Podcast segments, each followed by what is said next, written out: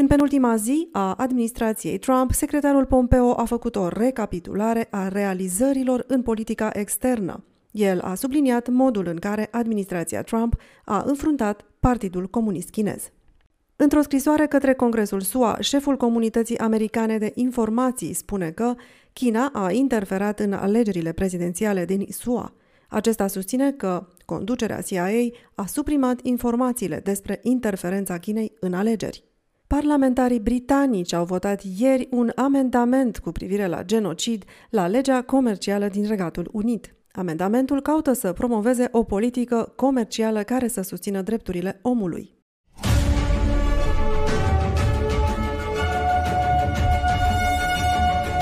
Bună ziua și bun găsit pe NTD România! Sunt Diana Jiga. Dacă vă plac videoclipurile noastre, nu uitați să dați subscribe și like și să le partajați cu prietenii și membrii familiei dumneavoastră. Vă mulțumim! În penultima zi a administrației Trump, secretarul Pompeo a făcut o recapitulare a realizărilor în politica externă. El a subliniat modul în care administrația Trump a înfruntat Partidul Comunist Chinez. În weekend, într-o serie de postări pe Twitter, secretarul de stat Mike Pompeo a evidențiat realizările administrației Trump cu privire la stoparea amenințării Partidului Comunist Chinez.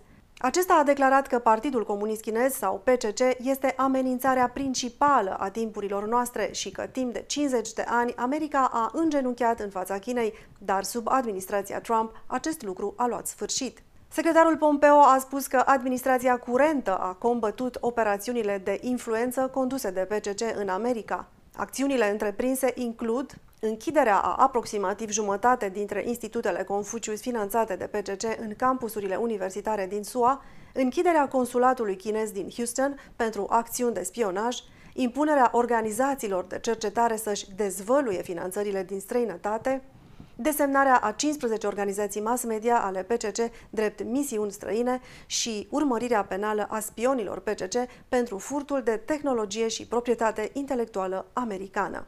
În domeniul comerțului, administrația Trump a pedepsit practicile comerciale neloiale ale PCC prin impunerea de sancțiuni asupra mărfurilor chinezești și a adăugat companii care au legături cu PCC pe Entity List al Departamentului de Comerț al SUA.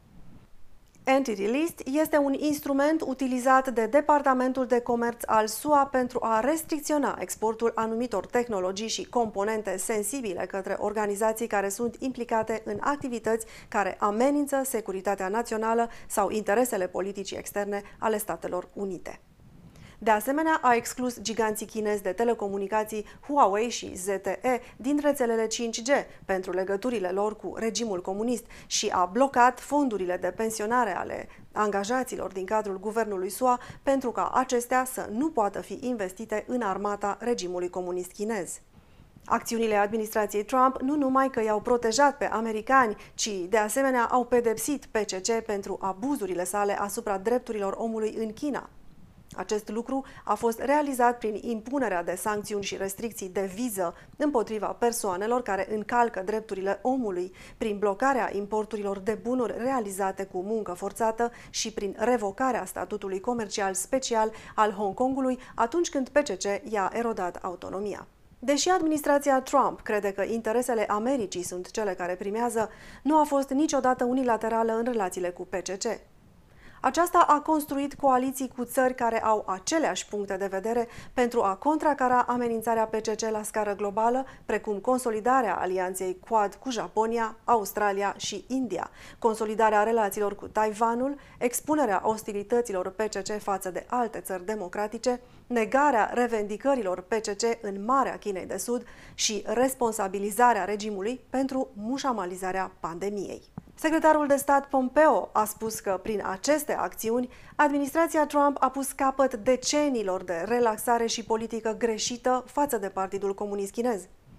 El crede că aceste acțiuni au expus amenințarea PCC asupra poporului american și asupra întregii lumi. Într-o scrisoare către Congresul SUA, șeful comunității americane de informații spune că China a interferat în alegerile prezidențiale din SUA. Și mai mult de atât, analiștii implicați în această evaluare nu au vrut să fie cei responsabili de prezentarea acestor informații. În analiza sa, John Radcliffe, șeful Comunității Americane de Informații, spune că China a interferat în alegerile federale din 2020. El și-a prezentat concluziile într-o scrisoare semnată, datată din 7 ianuarie și adresată Congresului. De asemenea, acesta susține că conducerea CIA a suprimat informațiile despre interferența Chinei în alegeri. Radcliffe a menționat raportul lui Barry Zulauf, ombudsman analitic pentru comunitatea de informații și a declarat că ombudsmanul a constatat că conducerea CIA a pus presiune pe analiști pentru ca aceștia să-și retragă susținerea pentru această poziție cu privire la China într-o încercare de a suprima informațiile. În raportul său, Zulauf a constatat că acest lucru a fost rezultatul politizării informațiilor cu privire la intervenția străină în alegeri.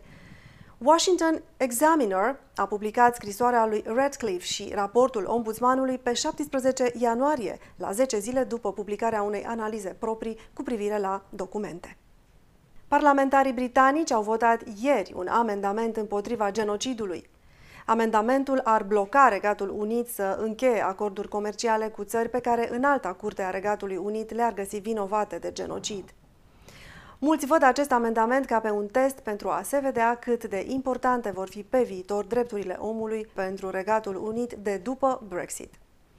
Adoptarea amendamentului va oferi în alte curți a Marii Britanii dreptul de a decide dacă o țară este vinovată de genocid și va bloca guvernul britanic să încheie acorduri comerciale cu țara respectivă. Pentru Regatul Unit de după Brexit este prima oportunitate reală de a demonstra principiile pe care le susținem și pe cele cărora ne opunem ca țară. Ar fi o declarație de intenție foarte puternică să spunem nu vom face afaceri cu statele care comit genocid. Acordul de investiții dintre Uniunea Europeană și China a fost promovat și acceptat foarte repede. Mulți cred că acest lucru a fost o greșeală gravă din partea lor. Propunerea este susținută de toate partidele de opoziție din Regatul Unit și de un grup de parlamentari conservatori, precum și de Consiliul de Deputați al Evreilor Britanici, Consiliul Musulman din Marea Britanie, Institutul pentru Drepturile Omului al Asociației Internaționale a Barourilor, senatorul republican Marco Rubio și senatorul democrat Jeff Merkley. Ministrul Afacerilor Externe al Regatului Unit a anunțat săptămâna trecută noi reguli pentru a se asigura că întreprinderile britanice nu vor profita de munca forțată a uigurilor musulmani din China. Este cu adevărat îngrozitor. În același timp, Dominic Raab, ministrul afacerilor externe al Regatului Unit, a spus că nu este de acord să îi se acorde curții această putere de decizie.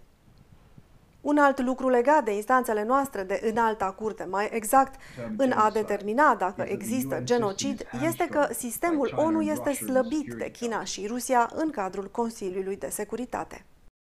Amendamentul a trecut de Camera Lorzilor și se așteaptă rezultatul din Camera Comunelor. Acestea fiind spuse, nu uitați să dați like și să vă abonați la canalul nostru atât pe YouTube cât și pe Facebook.